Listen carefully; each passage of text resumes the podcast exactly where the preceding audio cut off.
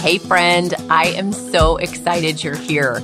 I'm Marian Anderson. You might know me from This Loud House on Instagram, and I have a secret to share with you.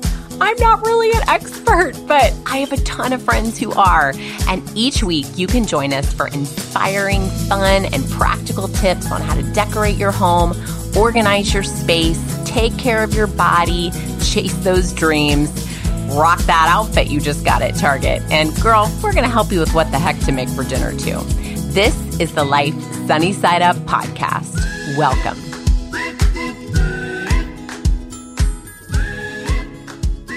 Hey, y'all. Well, this week we're going to do something a little bit fun. It's going to be a lot of fun. I'm going to do a mini series entitled Fighting for Your Family because I don't know about you, but the days are just flying by. And some days I feel completely out of control. Like we haven't connected. This roller coaster is like derailing off the tracks and it's the crazy train. And I want more than anything to cultivate a family that loves each other, that supports each other, and there are some specific things that I have done over the past couple of years to really do this. So, we're going to dive in this week. We're going to talk about how to fight for your family. And first up, we're going to talk about how to teach your family to do a whole lot of nothing and how that's changed my life. So if you love this episode, friend, I want you to do three things, okay? First, subscribe, and then that way you never miss an episode. And I'd love to hear your comments. So make sure you leave one of those too. And you can take a screenshot and you can post it on Facebook and Instagram and share with your friends. Make sure that you tag me at this loud house and you can use the hashtag Life Sunny Side Up podcast. Well, hello, friends. I hope y'all are having an awesome day. I'm excited to chat with you guys in this little series that we're going to do that I entitled Fighting for Your Family. Because I don't know about you, but oh gosh, y'all, it just, it's going so fast. I have a lot of ages and stages. I've got Helen, who is going to be three in a couple of weeks. And then I have Mia, who is 13. And I feel like at the beginning of my motherhood journey, it seemed like they were going to be little forever, right? I was never going to sleep again. They were never going to sleep through the night. And I just couldn't imagine my life without babies. And then I couldn't imagine my life without toddlers. And the days were really, really long. And I kind of feel like I was in this fog. And then all of a sudden, I woke up and I'm like, oh my gosh, I don't have babies anymore. I don't have toddlers anymore. And this train is still moving, and the days are going by so quickly. They are growing and changing, and our family dynamic is changing. And if I don't get in control of this train, it's going to crash and burn. You know what I mean? Because I don't want to just raise kids that are, you know, they go to college and they get a good job. No, I have way more aspirations than that. These five children that I have been blessed with raising, I want them to have amazing relationships with each other. I want them to have a great relationship with Drew and I. And I want our family to be not only tight, but I want it to be their source of encouragement and their source of power during those teenage years. I just realized the power of the family when it functions in a healthy way. And on the flip side of that, I really have seen the negative effects that a family can have on somebody when it's not functioning in a healthy way. So, Drew and I are constantly evaluating and we're like, okay, what can we do different? What's working for us? What's not working for us? And, you know, it is tough when you've got a two and a half, almost three year old who is crazy into princesses and Sofia the First and all of that. And then you've got teenagers who could care less about that, right? How do you create an environment where they can be interested in each other and want to cultivate a relationship that's not forced by you or, you know, you don't have to coerce them, but they want to be in each other's space. And I don't know, maybe your kids just naturally don't fight with each other. They just like to help out, or maybe they're like mine and, you know, they love hard and they fight hard. I've got Wit and Knox who are five and six. And that's tough. If you have been, if you're a boy mom, you know, they're very physical. I didn't have this with my girls. I am all of a sudden dealing with breaking up pretty intense wrestling matches. And, you know, I realized that they need to get it out there, right? And they probably just need to go run around the block. And this is a whole nother issue that we're dealing with. But again, I want these boys to have a great relationship and not be in that constant competition and not, you know, oh, I see so many brothers that grow apart the older they get and really don't have a good relationship. And I want more than anything for my boys to be each other's best friend. They are only 18 months apart. So this is my vision for them.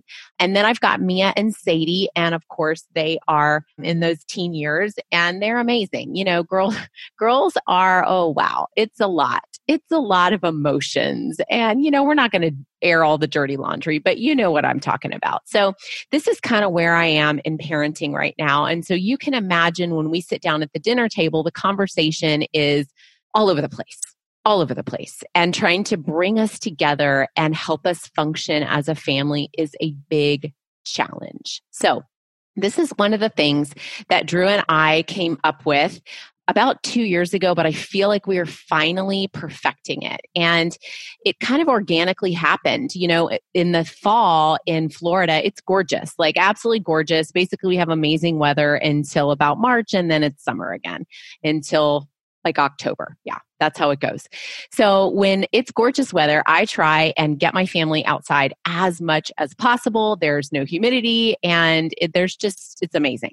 So we would, after dinner, we've always eaten dinner really early just because everybody's hungry. And I've, I've learned a couple things about raising kids. Don't ever let them get too tired and don't ever let them get too hungry. It just makes your life a whole lot easier. So we've always eaten dinner really early.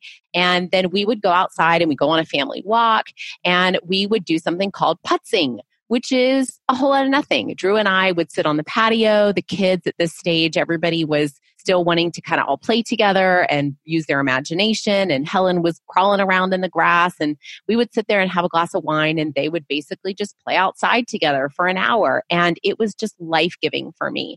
Uh, but I do have to admit, in the beginning, I would still bring my phone out there. I'm still checking notifications. So, one of the things that I have learned in creating this basically space where there's nothing on the agenda but just to be together, we do not have any electronic devices. Nobody is allowed to bring their cell phone or their iPad or any kind of electronic device outside.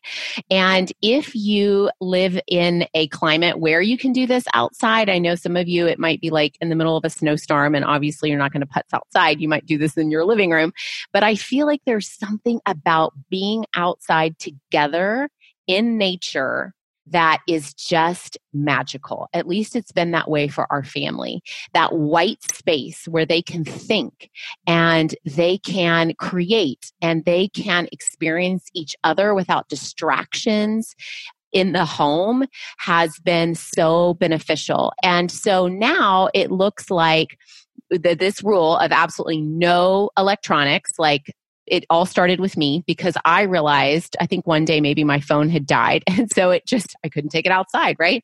And I thought, wow, this is so much better when I don't have my phone in my back pocket. Even if you're like, I, I just, I'll just bring it, I'll stick it on silent, I'll put it in my back pocket. There is still something, you guys, that is a barrier between you and your family. And there's something that's a distraction. And so I literally have to leave it inside grab my glass of wine, go sit out there with Drew. And, you know, even though maybe the older kids aren't playing hopscotch or, you know, whatever game the little people are playing, we're still all together we also during this time have to be kind of strict. Like the neighborhood kids might want to come over and play, and we're like, sorry, it's family time, it's putzing time. and in we just moved, but in our old neighborhood, they learned like, you know, that's what they're doing. And at first the kids are like, oh my gosh, mom's so embarrassing. But they get over it. And what happens it starts to make them feel good as well. And so it's really cute because now Knox and Helen and my littles are like, it's putzing time, yay, you know, and they want to go outside and they want to spend that time together. And so, you know, this doesn't happen every single night, but gosh, I try. I fight like crazy for it to happen every single night. I will jump through hoops to make this happen every single night.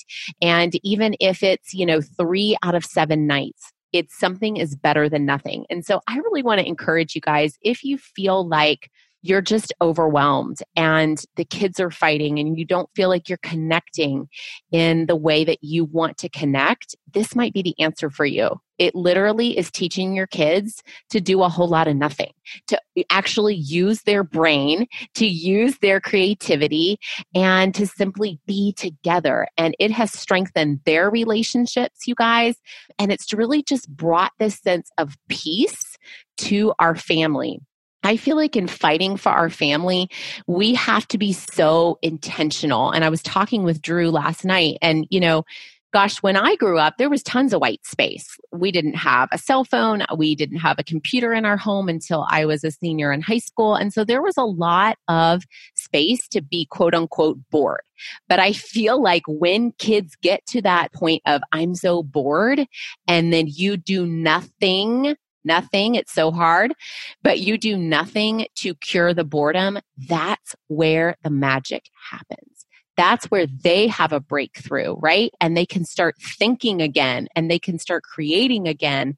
And the same with family time. It doesn't have to be so strict and so planned out. Yeah, it's fun to have a game night or a movie night, but I challenge you to have a night of absolutely nothing it is so much fun and it's really going to change the dynamic of your family and bring that peace back to your home that I know we all crave and desire. So, that's it, you guys, today. That's my tip for fighting for your family. And on Wednesday, I'm going to talk about family dinners and how I make this happen with five kiddos, a husband that many times I'll have a nighttime meeting. And of course, five kids are involved in five different activities and how we make this happen nine times out of 10. So, stay tuned for that. Thanks for listening today. And oh my gosh, I would love to hear your thoughts about how you create white space for your family. So make sure that you guys leave a comment. Thanks for listening. Hey, y'all. So, if you would like to join our community on Facebook, we have a special group just for you. You can continue the conversation off the podcast online. Simply join the Life Sunny Side Up podcast group. Just search in your groups, it'll come up, and I will be so excited for you to be a part of this amazing community.